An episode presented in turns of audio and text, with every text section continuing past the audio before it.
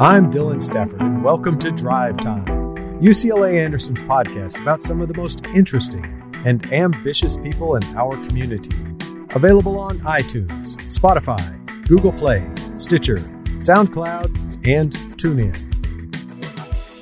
Welcome to Drive Time. My name is Dylan Stafford. I'm an assistant dean here at UCLA Anderson. I'm your host today. Uh, it is my great pleasure to have Ashley Merrill with us today. Um, as we restarted the podcasts this year, Ashley was actually the very first person I invited. Thank you. Ah, because I think uh, her story is stellar. Um, it's inspirational, it's aspirational. Um, five years after graduating here, she's successfully running her company, Lunya, and several other endeavors that we'll talk about uh, that she started while she was here, while she started her family, while she was in the very first year of our FEMBA Flex, our hybrid model. Um, so you're a pioneer in many, many facets of living. I can just go home now. Yeah, yeah, yeah, drop the mic. Great. Yeah. So, um, so I really wanted to capture your story, and thank you for coming in. And um, thanks for having me.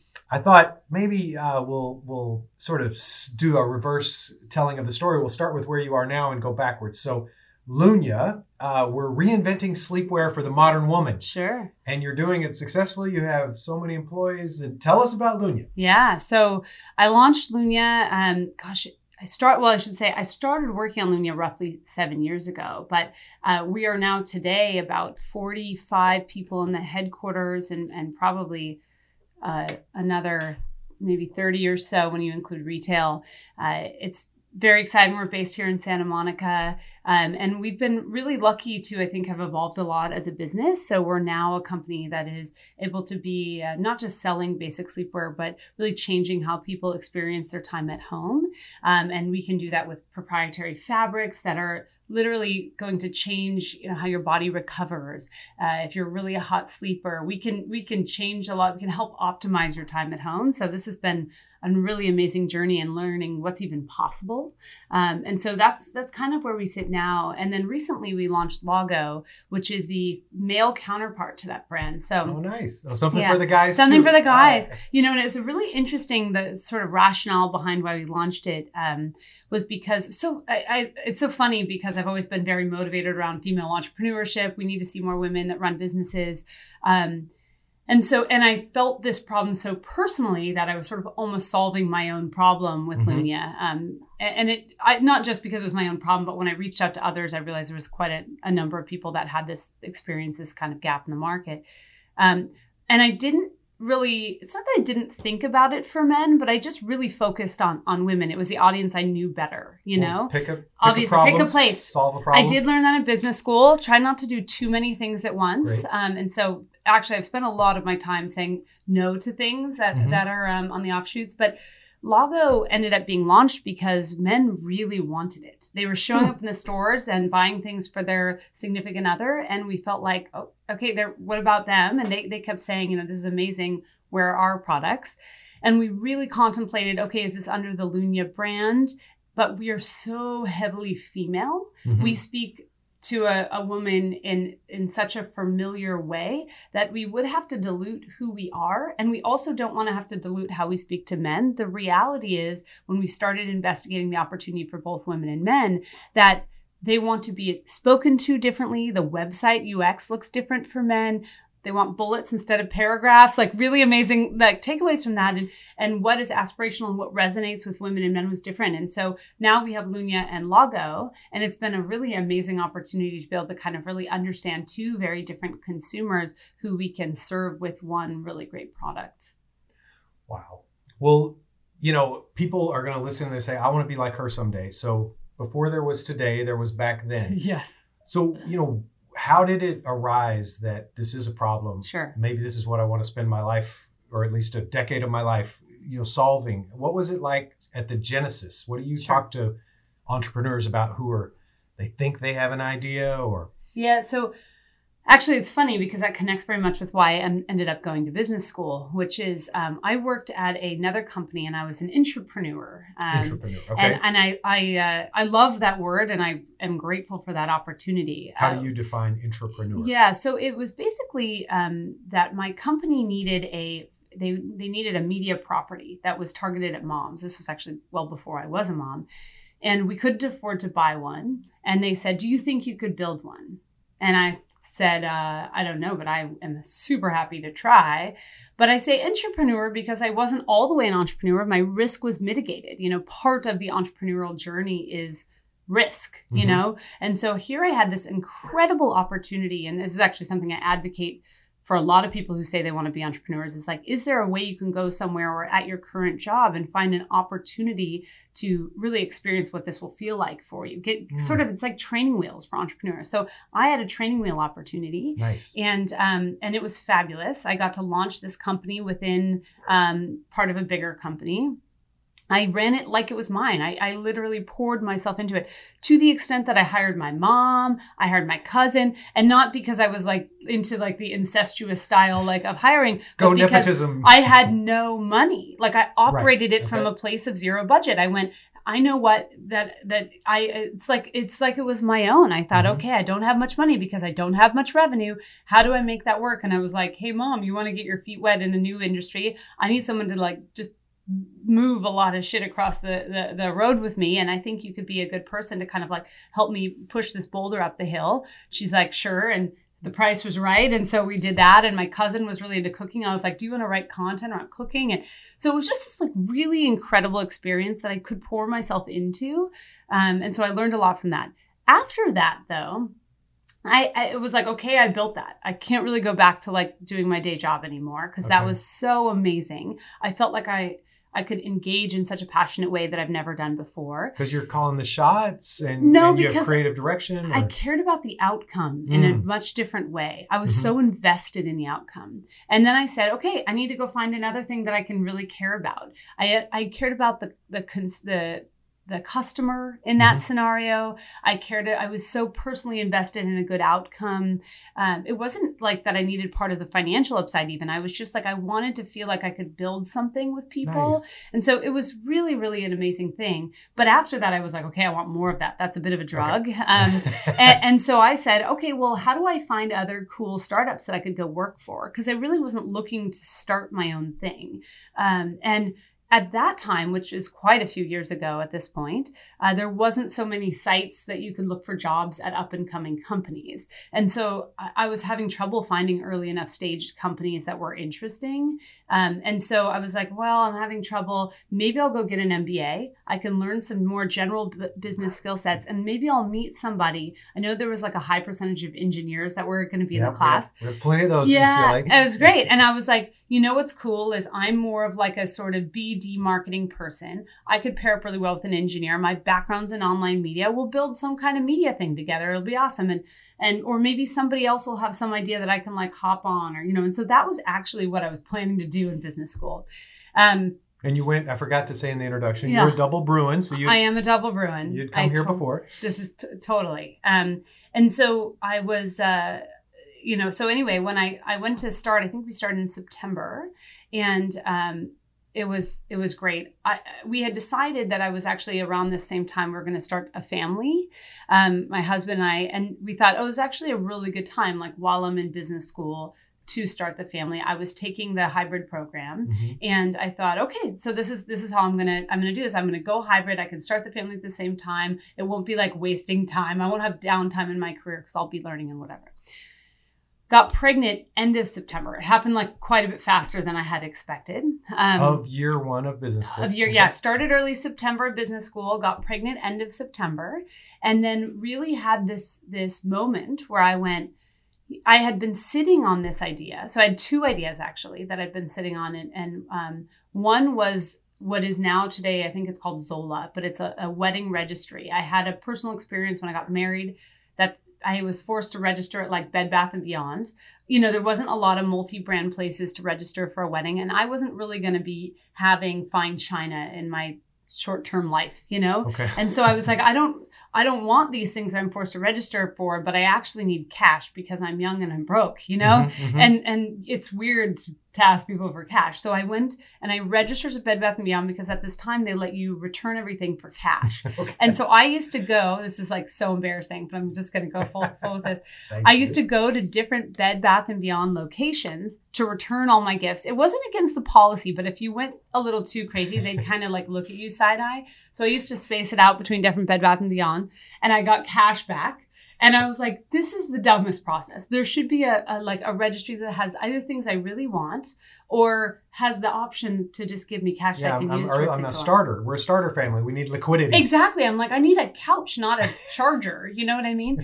And so this was so this was one idea I had, and and I'm really happy that someone else solved that problem because it was a problem. And and this sleepwear gap was another one. And I really battled between the two of them. And I ended up at Lunya because I felt um, that I liked this idea that I was going to have a longer term relationship with my customer. Hmm. Because when you get, hopefully, get married once, You know Is- what I is- mean? yeah, I mean, is the goal right? Yeah, Yeah, so that should be a, yeah. It's not an evergreen product. not an evergreen relationship. And so I thought, well, okay, so now I'm going to be in a constant acquisition cycle. I can't really develop a customer relationship here. At Lunya, I was like, this is a really great problem to solve because I can Hmm. also have a long term customer relationship.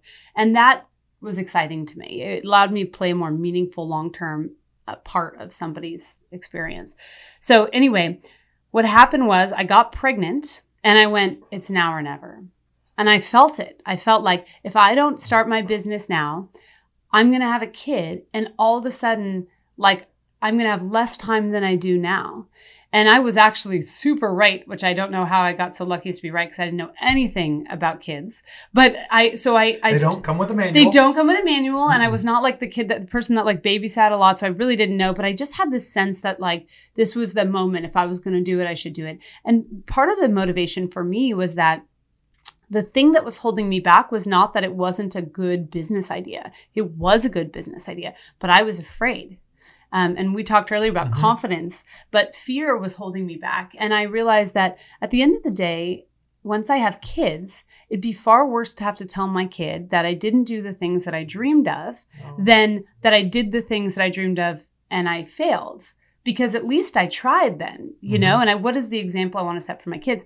So weirdly, I ended up doing all these things. I started the business in October. So it literally was like business school early September, found out I was pregnant late September, started the business in October. That's a big month. It was a big, yeah, big period. weeks, it's big. whatever. That's what it was, and and uh, and so that was never my intention, but that is what happened. Okay, so if we go back and dig up your emission essays, none of that was in there. None of that was in there. No, and I actually remember what was in there was like totally nothing like that. Yes, We've noticed that sometimes what we think we're going to do and what we do. yes. Life is a journey. So, so it all just kind of came together, sort of a now or never. Yes. I love the idea of model. I, I think of it in terms of model what I want my kids to Yes. be, and and and then you you talk about confidence and. You know, it, it is this moment in history where there are all these websites. You can get all this entrepreneurial. That's right. uh, you can get the words, you can get the flow charts, you Totally. can get connections. You can start a business on Shopify like tomorrow. You know, anybody can. It's a really low barrier to entry in a lot of ways. Yes, is the MBA way to say it. Yes. But confidence is one of those things you can't get off a website. No, and confidence was was really one of the gifts of business school and i say that not trying to be biased here on this uh, but i we talked about this earlier which is you know for me it wasn't like i went to accounting class and that was the gift it gave me it was feeling like i had i could wrap my head around business terminology basic you know um the, the sort of basic structures of business Mhm. leadership. I had enough knowledge walking out of here of a broad um, set of business practices and, and and necessities, sort of foundational business that I felt like I could show up in a room of business people Mhm. and, and get the jargon and speak the language with them and be okay. And it was that more than anything where I feel like the value really helped me. You know? Nice,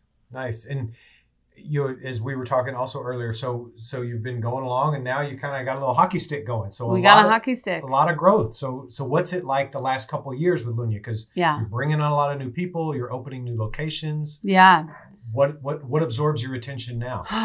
God, everything. And now my kids are five and six, so also that. But um, you know, so I would say with Lunya um, and Lago, uh, early days was it was actually delivering. I did a lot of output. You know, how many like actually creating the work, doing the work. You know Mhm. what I mean? And then as a company gets bigger, my job changes a lot. And now I have to figure out how do you create a culture that can scale Okay. and how do you um, excite and inspire people to move together in the right direction um, these are new challenges for me. You know, I got good at sort of like, okay, I can, how much can I put on my back and like carry up a hill? You know, you do that for a long time as an entrepreneur. And um, I think almost longer than you think because we read so many stories about these like explosive tech company does this thing overnight. It's, it was a long road of carrying things up a hill.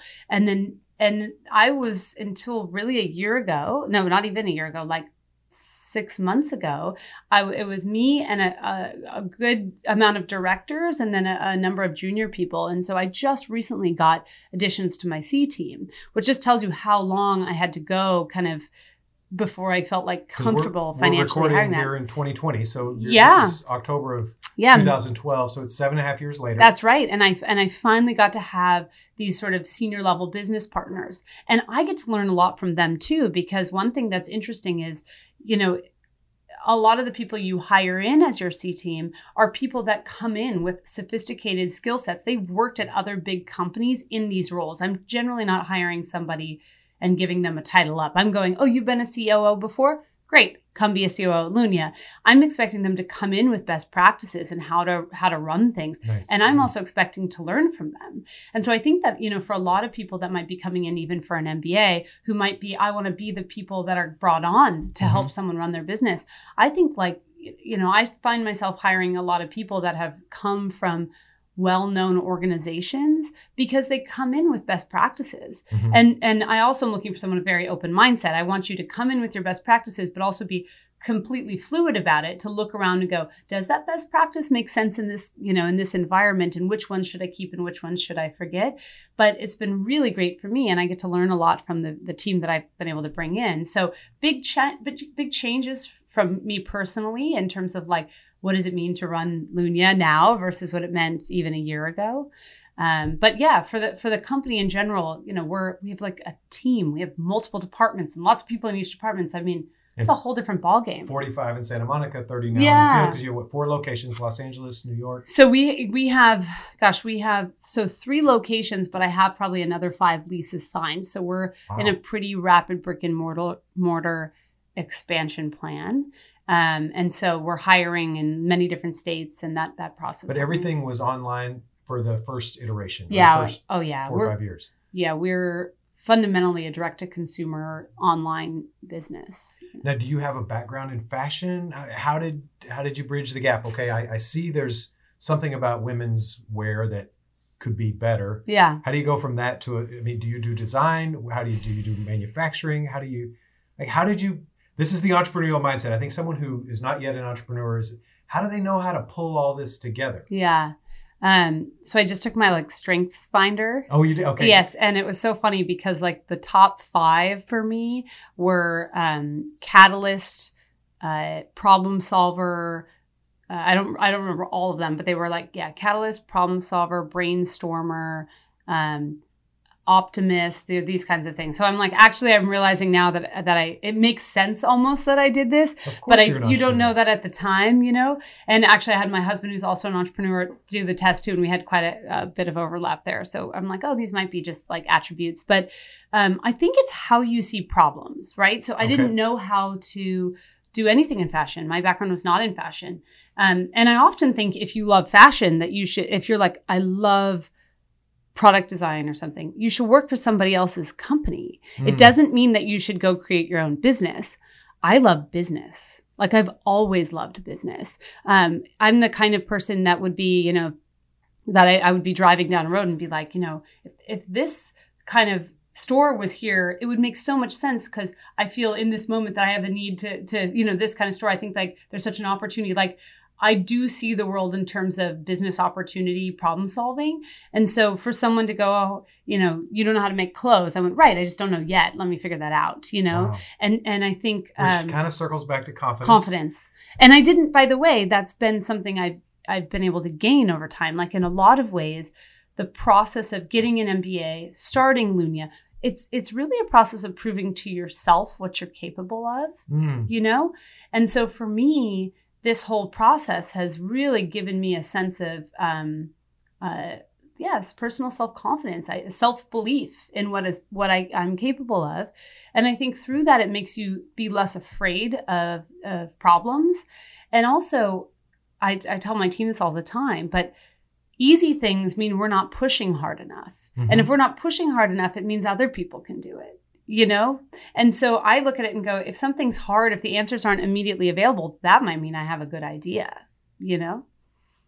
That's that's a great way to frame a challenge. Well, the, the, you said this earlier, which is challenges will be in whatever you do, mm-hmm. right? However, whatever, whether you it doesn't matter the job you take this is going to be the nature of it and for me like when i hire people often I, the first process is i try to get them to want to work for me my next step is trying to get them to not work for me and see how easy i can convince them out of it because the reality is I try to tell them all the the ugly things that they're going to find when they okay. come work for me, which is, hey, we're not a big company. There's not clear. Your job is going to change six months from now. It'll be completely different. Are you comfortable with that? You're going to work with tons of ambiguity. Mm-hmm. Are you mm-hmm. comfortable with that? I'm going to be looking to you for huge personal growth out of you, and that's just so that you can like stay at the level of the company.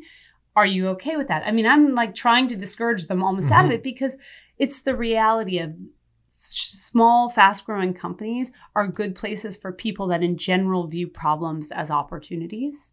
But I think, and that's not uh, coming from the entrepreneur, that's everyone that works for me too. Mm-hmm. Yeah. Because, yeah, the culture starts at the top. It does. Yeah. It does. And you know what? I have a list of problems that is like a mile long, even still as we gain traction. So it's just if if that ultimately was going to be something that would knock us down, we would just never we'd never get it done. Mm-hmm. You know. I, as I was doing my homework for our interview, I found one of your essays online where you talked about one of the lessons you learned about not settling for a life. You called it a life raft hire, and I yeah. just love that turn of phrase. I'd never heard that. Yeah, because it so paints a picture. It's like I need a person. Yeah. You're a person. Boom. That's right. And then you got the downstream problem of not the right competency, not the right fit. Yes. What, tell us about hiring. Yeah, hiring and hiring. Yeah you know hiring to fit your culture and, and to fit the where you're going I yeah guess. well look i've made a lot of mistakes okay i think in, in general with my whole business i think the way I've learned is by, you know, I say like hit, I've hit every branch on the way down. Like that is just how I have learned. It's painful. Um, and so I say that because I think a lot of people feel like when they're starting a business, am I doing this wrong? This cannot possibly be this painful. And I'm like, no, it, it is. It actually okay. is. Okay. Um, and so for me, I made a lot of wrong hires early on. I made hire. I've also made a lot of good hires. Of course. I, I, will yeah. go ahead and say that because I have wonderful people that work for me. But I think I've learned the most from actually the bad, the not the bad hires, the, the hires that were not a good fit for not, the company. Yeah, yeah. And I think I've learned a lot about what I did wrong in that process and how I maybe needed to more clearly articulate what um, successful candidates would look like at Lunya. So what I have learned, I actually I don't read a ton of the business books, uh, mainly because when I get home at night, I'm like, okay, it's it's long day. Like I need to have like 10 minutes where my brain doesn't have to be on. But I did read Good to Great, and one of there was like sort of two aspects of that book that I liked. One is the hedgehog principle, which I do recommend to a lot of people who are starting early stage businesses, just to decide if the idea is worth truly worthwhile. And remind um, us of that if people haven't. Yeah, the hedgehog principle is is sort of like uh, make sure you have passion for an idea, which is the obvious one. I always see people show up with passion. Make sure you have a, a business model though, like mm-hmm. you can make money. And some, I, you'd be surprised how many things I see where I'm like, "What's your plan for making money?" Oh, I haven't got to that point. Yeah, yet. and but I got passion. Yeah, exactly. And then the other one is make sure there's very clear differentiation. Mm-hmm. And I'm summarizing. I'm probably not using the perfect words, but basically, what is it that is special about your business so and you in particular doing this that like other people can't just do why are you uniquely positioned to do mm-hmm. this business um, and and I think those are really great questions. I can feed through sift through most early businesses that come to me using that. If you're really willing to scrutinize and and maybe have true ideas, you know, poke true holes in your business, that would be a really great uh, mechanism to use. The other thing I liked, though, and getting back to the hiring piece from that book, is when they talk about setting values. What are the things um, that you kind of as a company as an employee base as a you know like the way you operate that um that are the the non-negotiables like mm. what do you need in your people and what i like about it is almost every company sets values but he talked about don't set aspirational values set real values based mm. on who has succeeded and who hasn't and so when i looked around as we've had people that have and haven't fit especially people that haven't fit, I've kind of iterated on my values and I've been able to get clear on what is the personality that that really thrives here and what nice. doesn't. And so I think for me, like it's one of the things I recommend to people are what are the attributes that you want to see in people or that not even aspirationally, but that you you think will be successful at your company and make sure you're really, really filtering out for those. Um, because those are usually the things that make or break you. It's not like the person's skill set so much because if some if you're hiring somebody for a certain skills job, they probably have the skills, but it's probably going to break down in the way they work more mm-hmm. than anything. You know, do they communicate well? Do they have do they see problems as opportunities? Like whatever that looks like at your company, I think those are the things where things break down. So, um, from my standpoint, that's been a, a learning lesson is just being clear on the values and what you're looking for. But back to the life raft hire, um, which is.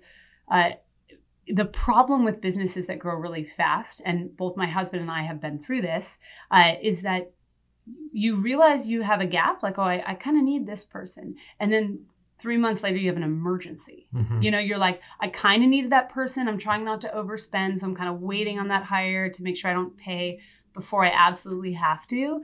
And then by the time you've done that, you are like, I am, I'm desperate now. And then if the job takes a while to find the right person, you're way in the land of, you're, you're drowning in the ocean, mm-hmm. you know?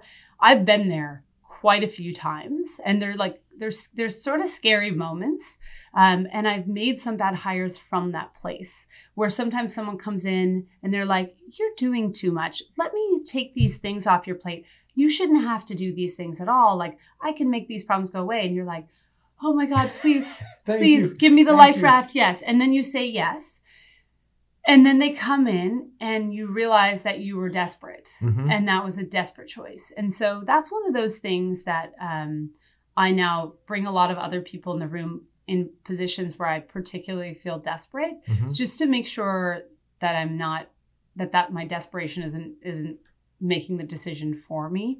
Um, and getting better about pre-planning about hires. So like now when I do my projections with the uh, with my new amazing C team, I'm I'm we're pre-planning what is the next three years going to look like in terms of revenue, what are the needs that we're going to have um, in terms of personnel, and we're just so much more thorough now. And so we're really not going to get caught off guard probably by any really big gaps.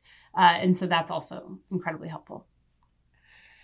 Oh, I love it. I love it. I hope you're enjoying. This is a real person who went to UCLA Anderson, launched the company, and now you know this is what it's like. You know, five, seven years into the into sure. the game. These are the these are the challenges, but these are the quality problems that come with success. Yeah, it's totally. You're I'm not, grateful for these problems. yeah, you're not bootstrapping it. It's not you yeah. and two people in a garage. No. Wow. I mean, 45 people in Santa Monica, cheapest place in the world totally, to do business. Totally. Just, just you know, California. No, I dream of moving that business to Texas like every other day. Yeah. Oh my goodness, Texas would love to hear that. Yes. Oh my gosh. Well, um, I want to talk about NACO and the Deep. Yeah. Two other things you're in charge of, but let's go out of sequence for a second. So let's okay. go back to business school. Okay. One of the things that I really wanted to capture on film is you were one of the trusting 35 people in the fall of 2012 who said yes when we well, faculty approved our hybrid. We called it flex. We call it yeah. hybrid now. Uh, faculty approved that I think in February. They told us in March. We put it on the website in April. Yeah. We were marketing a brand new schedule with no materials. We're just uh, it's going to be great. Thank you for trusting us. Yeah. So you did trust us, but what was it like to kind of be part of the academic launch of what for us was a brand new pedagogy? Yeah. I I'm like such an advocate of the hybrid program. I think particularly for people that are maybe more senior in their career, mm-hmm. where maybe stepping out of the workplace or you, you isn't really on the table for you, or if you have a if you have a senior job, even doing a part-time program is probably going to put too much work on the table. And so I loved it because it really made it possible to do other things at the same time. It was a long program and that's the sort of caveat to it, but I think for what I needed, it was really great. It also made it possible for me to have a family at the same time, which is another key thing. Which, but you didn't even know that. Your story is so like, wow. I can't believe that all happened at the same time, and it's not something I recommend to people. Um, I actually have a funny story. I remember calling uh, Dean Olian at the time when I was in. Uh, I was I was maybe two thirds of the way through the program, and I was like, I, it's not going to happen. I'm not going to. I'm not going to graduate. Oh, can't get to the finish. Can't line. get to the finish line. I was like, if I'm looking, if I have to prioritize between my kids and business school and my business, I don't know how I'm going to get to the finish line of of the school. And um, it was the most amazing thing because she she was like, "Oh, yes, you are," you know, and it was awesome. And she's like, "Okay, so what we need to do is figure out. You're learning so much doing your business. Let's figure out how to align the work that you're doing for your business in your classes a bit more." And she was really, really smart about how I could leverage the classes to really to Now this to is support my Dean business. Judy Olian. This is a dean of this is like my boss's boss historically. So you Yeah. just called her? You reached? Were you I- in her I- leadership class? I don't remember how I ended up contacting her. Um, I don't remember exactly the context of it, but I did have her email, and it was sort of like a hail mary kind of thing. I was me. like, I was like, I guess this is it for me, um, and I'm Wow. super bummed uh, because I love what I'm learning, but I just like I'm going to lose my mind. I mean. Uh, and I learned after I was actually a little bit postpartum. So I, I had like all these things. There was hormones. There was all things going on, which like I just I just was underwater. And and what I loved Which is happens in I think most people's MBA. If you go to a top right. tier school, it's the part nobody wants to talk about. But these things are not easy. No, and and you know, we, I think that people coming are generally, particularly in the hybrid program, because you, I do think like we were getting a slightly older class than even Right. like the general business school,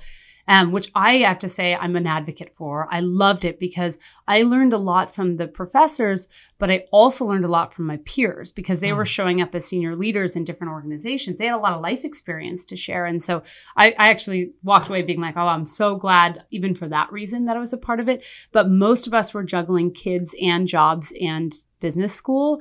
So I think as you start looking at hybrids, I think it was a really great fit for me. And even at that, it was stressful, but it was like I couldn't have, there was no way I would have been able to do it in any other I way. I think when we did the surveys of your your class three years later, because we wanted Yes. we wanted two data points: learning outcomes, Yes. which for you, you guys were smart. You did the same or better than your 100% on campus peers, Okay. and then student satisfaction. Okay. And again, it was the same or better. Okay, great. and the the subcategory that or the sub question that was so amazing to us was I think it was eight. I'm pretty sure this is accurate. Eighty percent of your cohort Yeah, said I would not have been able right. without hybrid. That's right. And we were wow. So these these weren't just we didn't just take people out of our historical Saturday schedule. These were people for whom business school just couldn't Couldn't have worked. couldn't yeah. have happened. I and that and I think I sensed that in a lot of my peers when I uh, met a lot of my peers. I, they were, you know, running big jobs and and and had families, and they were juggling a lot. So I that doesn't surprise me at all. Um, but yeah, I called her, and and actually it was uh, one of the things that came out of it is I ended up doing one of the global programs Mhm. because global was sort of an efficient way to get a big set of u like a, a bunch of units done and so it, it sent me to turkey i think it was turkey no it sent me to hong kong i went to hong kong Hong Kong. okay. hong kong for like seven days and um, you're a mother with two young children. I so was- that wasn't easy. i was also seven months pregnant at the time oh, oh, oh! This with is my what you- second okay, kid. this was second pregnancy. yeah so i was pregnant twice and had two kids in business school um, and so it was on the second. I second told one you that I wanted you to meet Yeah. Ashley. She's a it was it was she's a unicorn. yeah like i said not something i recommend to a lot of people um, but it was cool i just thought it was amazing that that she was committed to my education too. That was what i thought was really amazing was i really wanted it. She knew i wanted it. I just i was like hitting a breaking point and and she recognized uh, like she was able to help me creatively problem solve and That's it was great. a game changer. And i made it to the end zone and i did get an mba and i think you know i'm so glad i'm so glad i made it through that. And and so yeah no i'm i'm nothing but really positive things to say about that hybrid program And we have and we miss Judy. She's now running. She's the president of Quinnipiac. So as as we come into election season 2020, when we start to hear the Quinnipiac polls, every time I hear that, I'm like, oh, it's Judy's there world. she is yes totally Our, our famous Dean Olian. Yes. Well, but you've been there the whole time too. Actually, I've emailed you many times throughout the year. I think what's really cool is like I did walk away with some relationships with the faculty here, and I think that's that's really fun. That's very different than undergrad experiences generally. Well, and, and this is in process, so we'll be respectful of the journey. But you've recommended this to a, a sibling, right? That's true. My sister is applying for this year. so Um, we're excited to read her application. Yeah, I I because I, I think my takeaway from it was especially knowing what she wanted out of, out of her career growth was it, it is a great place to get generalized business knowledge if you want to get to that next place in your career and also to build confidence mm-hmm. you know and so depending on what a person needs if those are the things that they need then this is a really great way to get it certainly Excellent. that's what i told her yeah well we appreciate yeah. the referral yeah um, okay, so so now you're so two of your other you're a principal with NACO and you're the CEO and co-founder of The Deep. Yeah. So tell people about those parts of your life. Sure. Where you get the time, I do not know. Well, I have a good team, so okay, that's good. the beautiful thing. It's not me in a room anymore with Lunya pushing that ball up the hill, uh, and so what happened. So i'm going to kind of i'll speak to the two of them separately.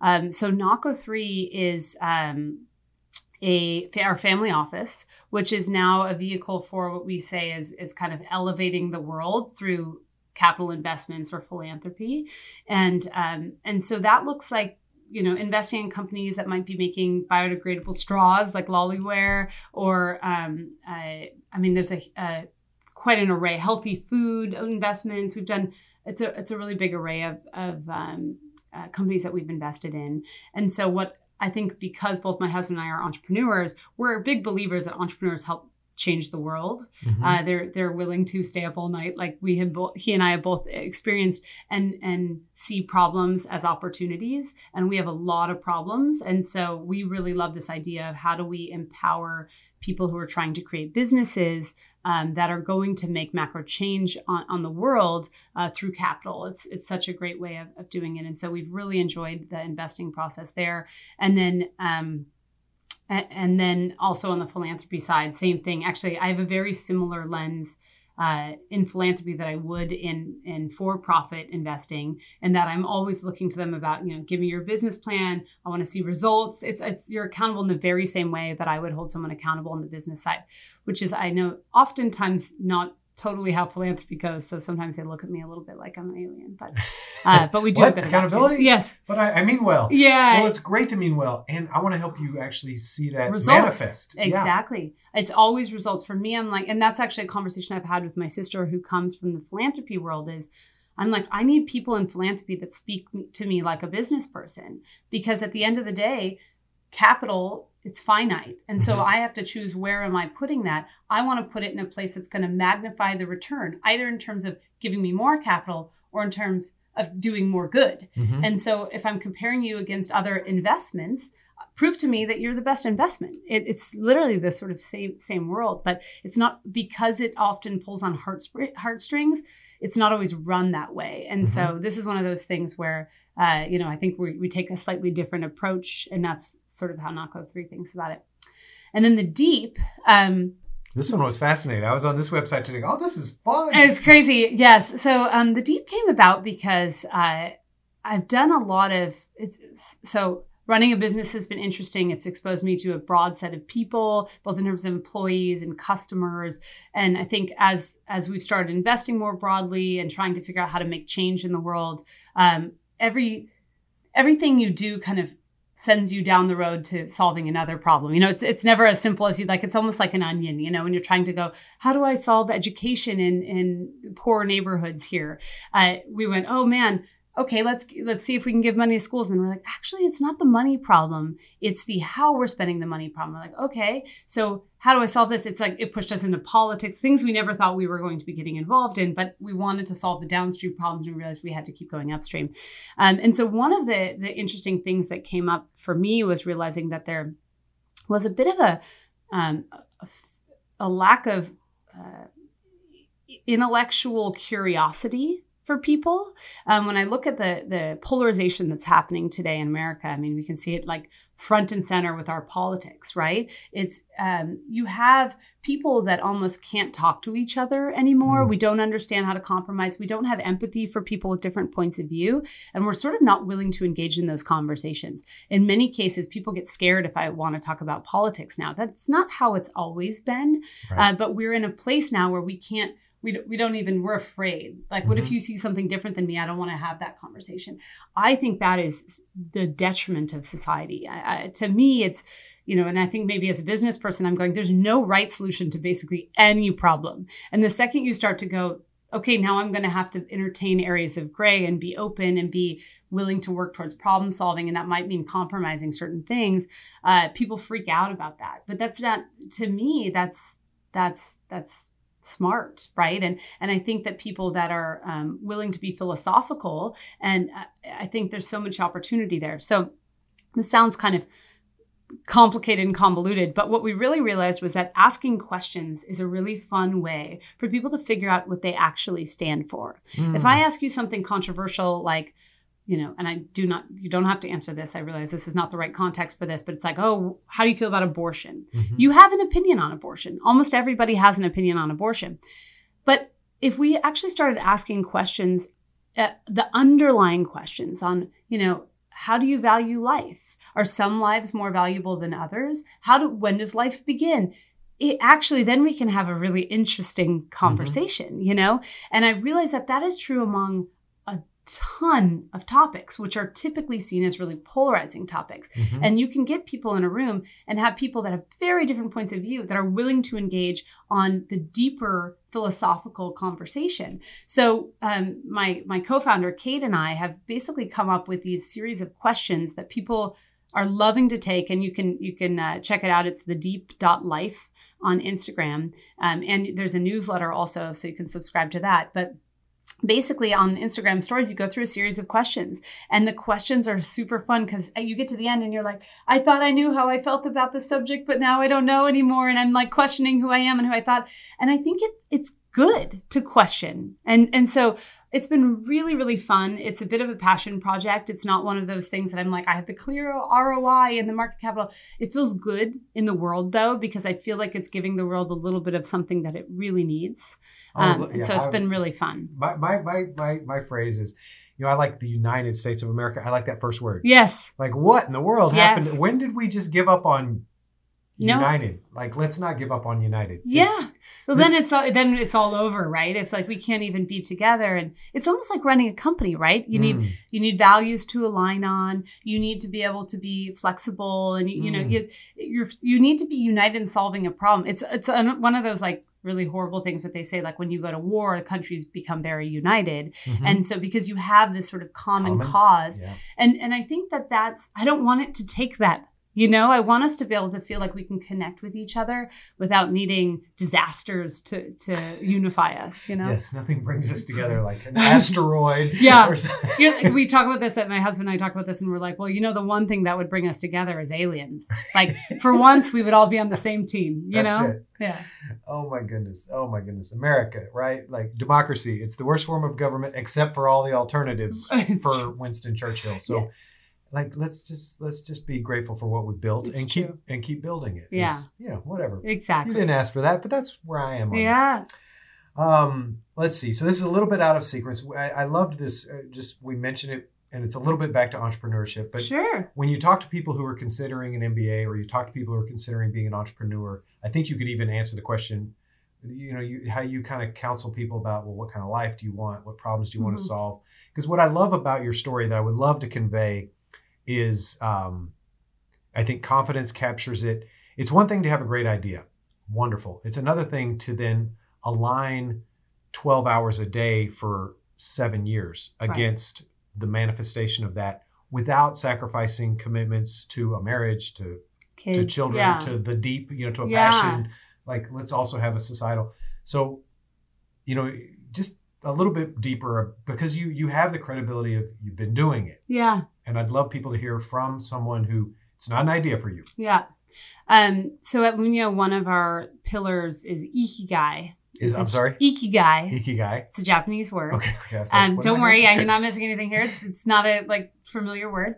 Um, and it's uh, there's a if you Google it, there's some okay. great diagrams online, and they have these intersecting circles. Mm. Um, and what I like about it is it's kind of this idea that you should find joy in your life by having a skill set, like something that you like to do, something that you're good at something that you can get compensated for mm. and something that the world needs. And oh, that, that, essentially, yeah. if you could identify those things and you can kind of pinpoint what's at the middle, that's that's where you should spend your you'll Where- find where the most world- happiness. Where the worlds overlap of Where the- what you're yes. good at, what you like, what the world needs. And where you can be- unfortunately, for a lot of people who are searching right now or trying to figure out what to do, it's not like you end up with firefighter at the middle, right? You don't end up with a profession. You end up with when I spend my day doing X, I feel joy, right? So for me, what was at the center was creative um, challenge. Hmm. Creative challenge is the thing that lights me up. And if I don't have it, I mean, that's as true entrepreneurs you can have, right? Is like, then I'm, I'm not someone, I don't like, even scaling is kind of like starting to get outside of my, my zone, right? It's not, but I like building, creating, breaking things down and ripping apart. I'm, I'm catalyst with my number one thing, you know, so it, so I think one of those things is like understanding who you are, what gives you joy, um, and not trying to, you know, not reading Forbes and being like, I want to be the person whose face is on the cover of this. That's not the right motivation. That's not the motivation that will get you there you know because it's it's it's not deep enough. When you realize what the day to day is if you don't like the day to day of it you won't find joy in it. And it'll be hard to be successful. Or sustain. and sustain right? And so that this is that aspect of finding joy. And then i also ask people it's it's that question of like what kind of life do you like? Do you want?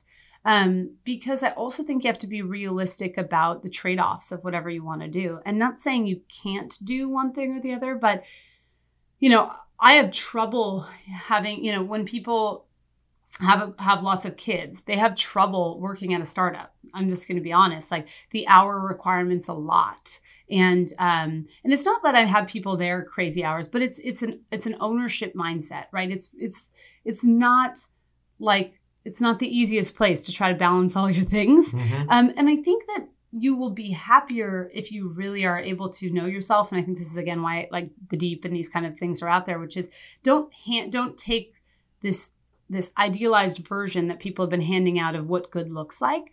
Really be introspective about what good looks like for you. What do you like to do on the day to day? What is what is success going to be for you? And and try to separate what you think from the, maybe the, the loud voices around you.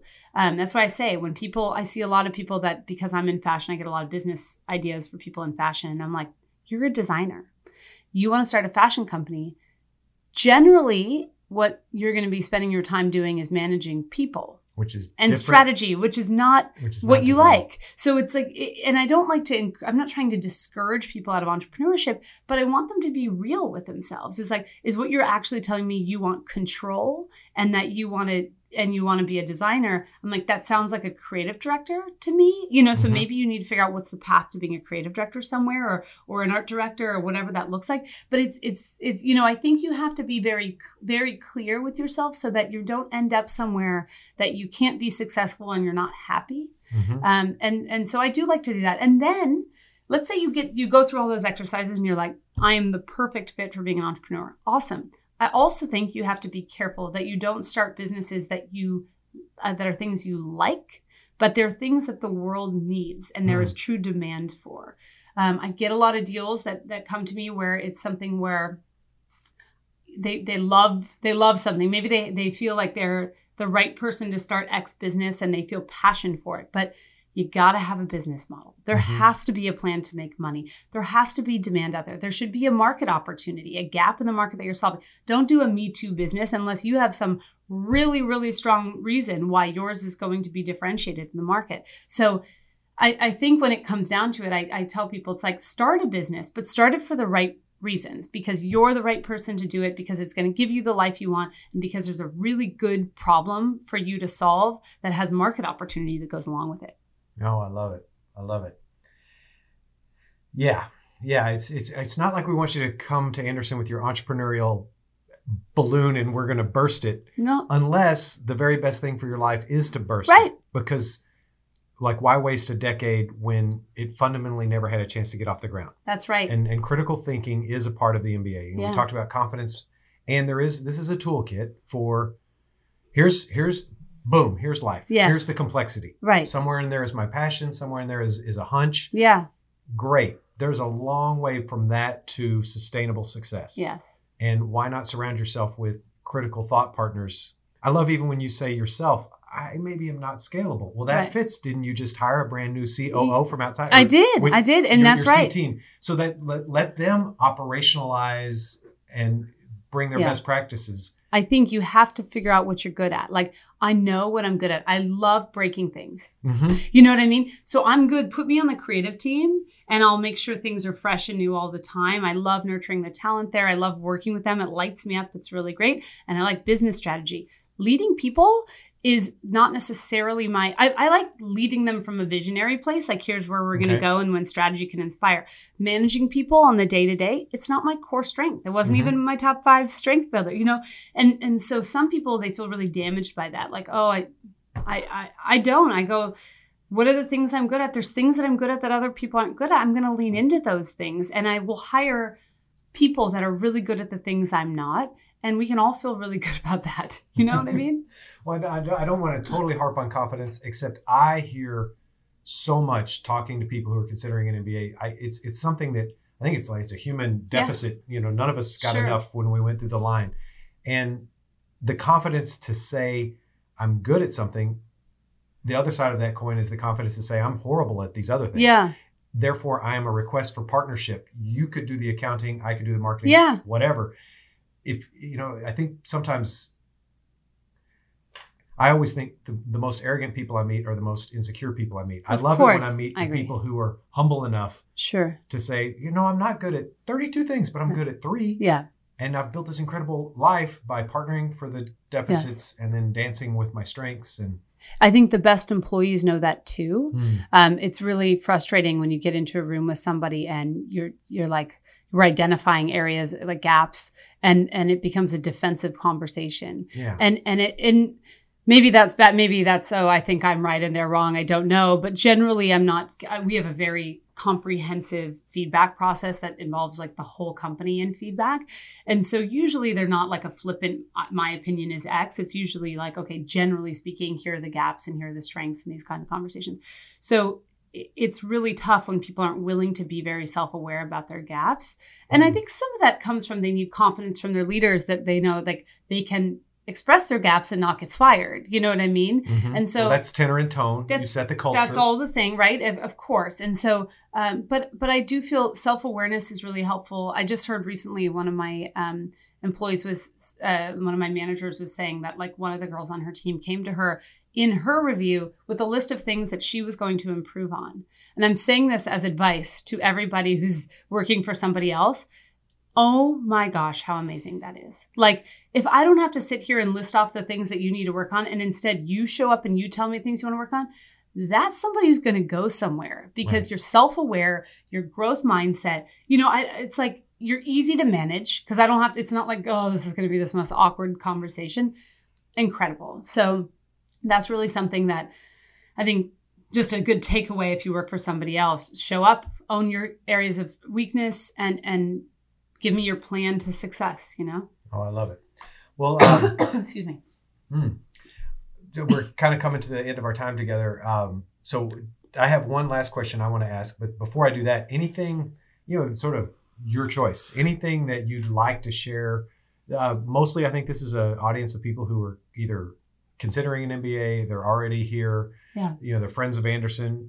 Any, you know, I mean, this is a world of people who are growth mindset oriented, yeah. who are able to humbly say, wow, I'm aimed at this, but I could even aim higher. And yeah, I'm going to give myself the education, the network, the confidence to do that. I don't know any, I just think you're a, you're a, you're an aspirational, accomplished person. And, you know, I think, you know, we talk about share success around here and it's a cliche, but it's, I love it. Yeah. Also. That's great. So um, your choice. I think I, have said a lot of these sort of tidbits in here uh, that are usually my MO on my advice for people.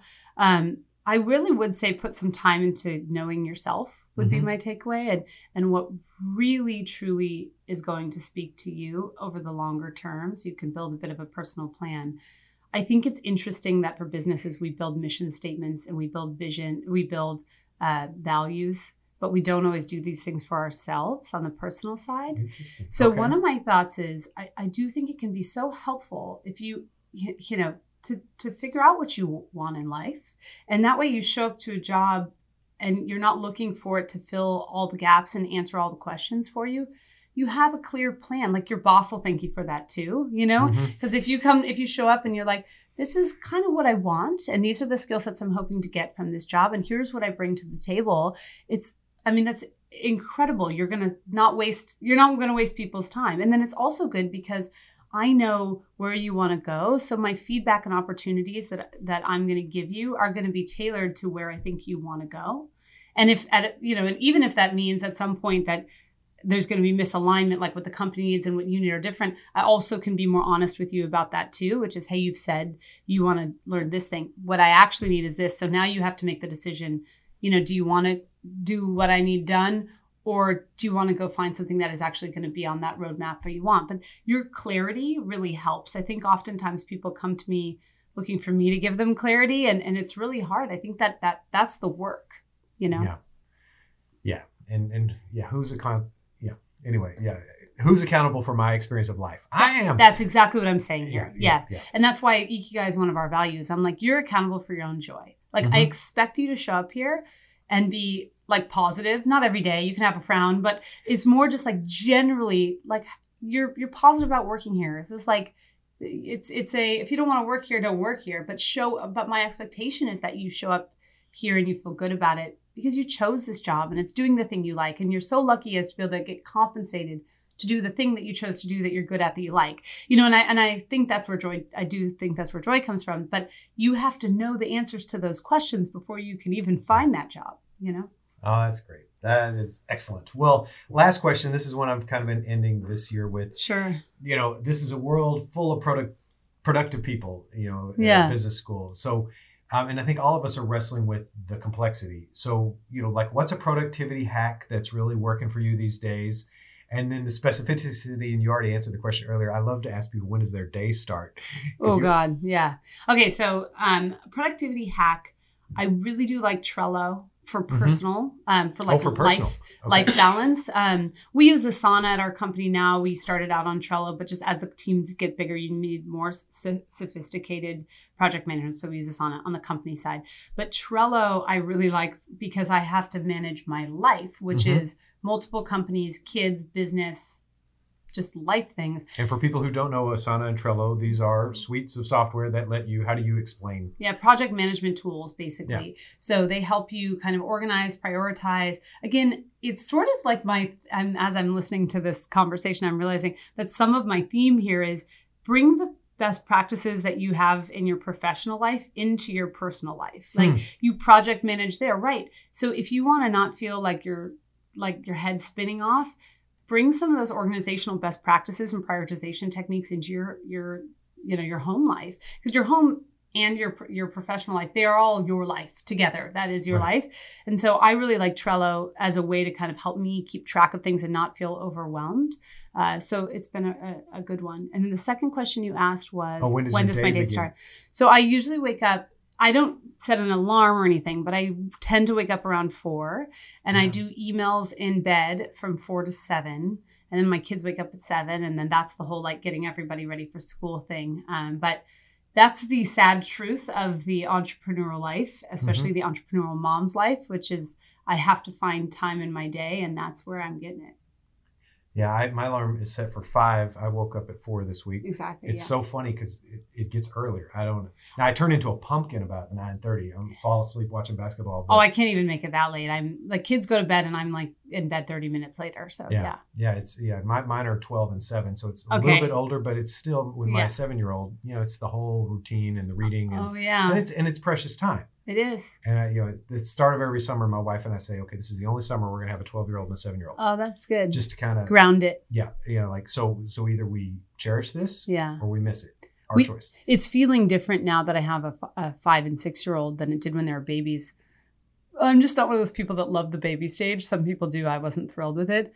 Now I'm like in heaven. They talk to me. Oh. Yeah, I mean, oh. they they respond. They're they're little people. Their now. their yeah. perspective on the world has been incredible. Hearing their you know just everything they have to say, I'm, I'm like eating it up. And so now it's really important from my perspective to try to figure out how to be, I hate this overused how to be present, but it is what it is. At the end of the day, I have enough work to fill 24 hours of every day, you know, seven days a week.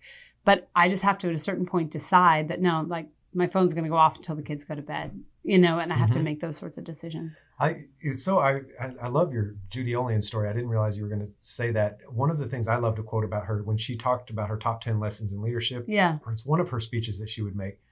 I loved her because she was so she just was she didn't candy coat. No. And one of the things that I remember that she would say was, I think this idea of work life family balance is a flat out myth. It, it is if you want to do all the things. Well, it, she said, by contrast, I would call it work life family trade off. yes. And Uh, she's right. and and I just and I, I remember the first time I heard it, I think maybe we had like a very small child or something. I was Yeah. like, oh no, don't. But but I It's life. appreciated the I appreciated the pragmatism of it because that's how I look at it, Mhm. right? And Yeah. and I think that business school, I, a cliche I've been using is you know this is you can be CEO of your own life, Yeah. and a CEO is always in a do or delegate hmm decisioning. Yep. And that's a trade off. It is. I it's I mean not to get into somewhat controversial waters here, but this is um, this connects to the, the the wage gap conversation, which Mm. people want to talk about a lot. And I find it, you know, here I'm a woman running a mostly female company, and I'll tell you that um, the wage gap thing. And most women that I find that work for me that have more than one kid opt out of senior level positions. I'm a woman. It's not like I'm here like making. I'm a. I'm not only a woman. I'm a mom, and I'm just telling you, it's it's the reality of what I see. And so when people want to say, "Oh, it's it's blanketly sort of employers who are keeping women out of the top ranks," I'm like, it's that we haven't really figured out this this macro life balance thing. It is what I see. And you know what? I have trouble advocating for people who want a family and be like, "Oh no, you should you should go the career path." I have trouble with that because I'm like, my kids are one of the most awesome things I've ever done. And I wouldn't want to advise somebody out of that kind of experience on one hand. But I also want to be really honest with them that, you know, you are either going to compromise pretty heavily or you should maybe even be thinking like, who are you marrying? What is their job? Is your job first or is their job first? You can't both have jobs that come first if you're going to mm-hmm. have kids. You know, these are the ugly conversations that I often tell people when they're, you know, thinking about getting married or whatever. It's just, okay, you know, who's who's the because I think what's cool in this new world is it could be the woman, it could be the man, like it could be anybody, but it's like who is that person? Because kids are they're a full time job, and with my husband and I, it's no we've had we've made huge trade offs, and our kids we're not with them as much as we would be in another situation, and that is a real trade off we've made. Um, we were lucky; my husband's company has uh, he's gotten more flexibility as it's gone on, and so now we're able to kind of balance it a little better. But in the early days that was there was there was no balance. And he also went through the startup Yes. passion 15 hour day Oh, of- journey of for a decade or for a long yes exactly. Over a decade now. But it's gotten better recently. But it took a long time. You know startups are i think they're generally not a short term thing even though we hear about oh three years in and out. I think that's the that's the anomaly Mhm. you know? I think you're you're kind of buckling up for you know hopefully a decade of of, of something so that it works. Well, um, this has been a joy for me. This, uh, as I said, is Ashley Merrill, class of 2015, um, CEO and founder of Lunya and Naco 3 and The Deep and mother of two and running a marriage and running a company and going into a into the hockey stick of, of growth and hopefully bringing where's the wood for me to knock on yeah Hey, you're bringing in your C team. You're hiring good people. You're It's- making arm's length transactions versus life raft. true Hail that's Marys. true that is that's a game change So um, we'll put we'll put links at the bottom of the show notes with um, links to Lunya. It's it's it's good looking wear. I mean, not like I'm any kind of fashion expert, but I look at that and go, oh, I think my wife would love some of this. Lago's for you, then we finally got Oh, no, some. no, I meant for my wife, but okay, I haven't even seen the Lago site. I apologize. My, you're you're in the mix now. Yeah. my homework was was too shallow. No, so, it's all um, good. Thank you so much for coming in person and sharing your perspective and your journey and just being a shining example of a double Bruin out there making life. Well, thank you. I'm proud to be a Bruin. Um, my husband's from the lesser school in town, and I never let him forget it. I I I've, I love this institution obviously enough that I came here twice. So There you Yes. go. There you go. yeah, thank you for having me. Thanks.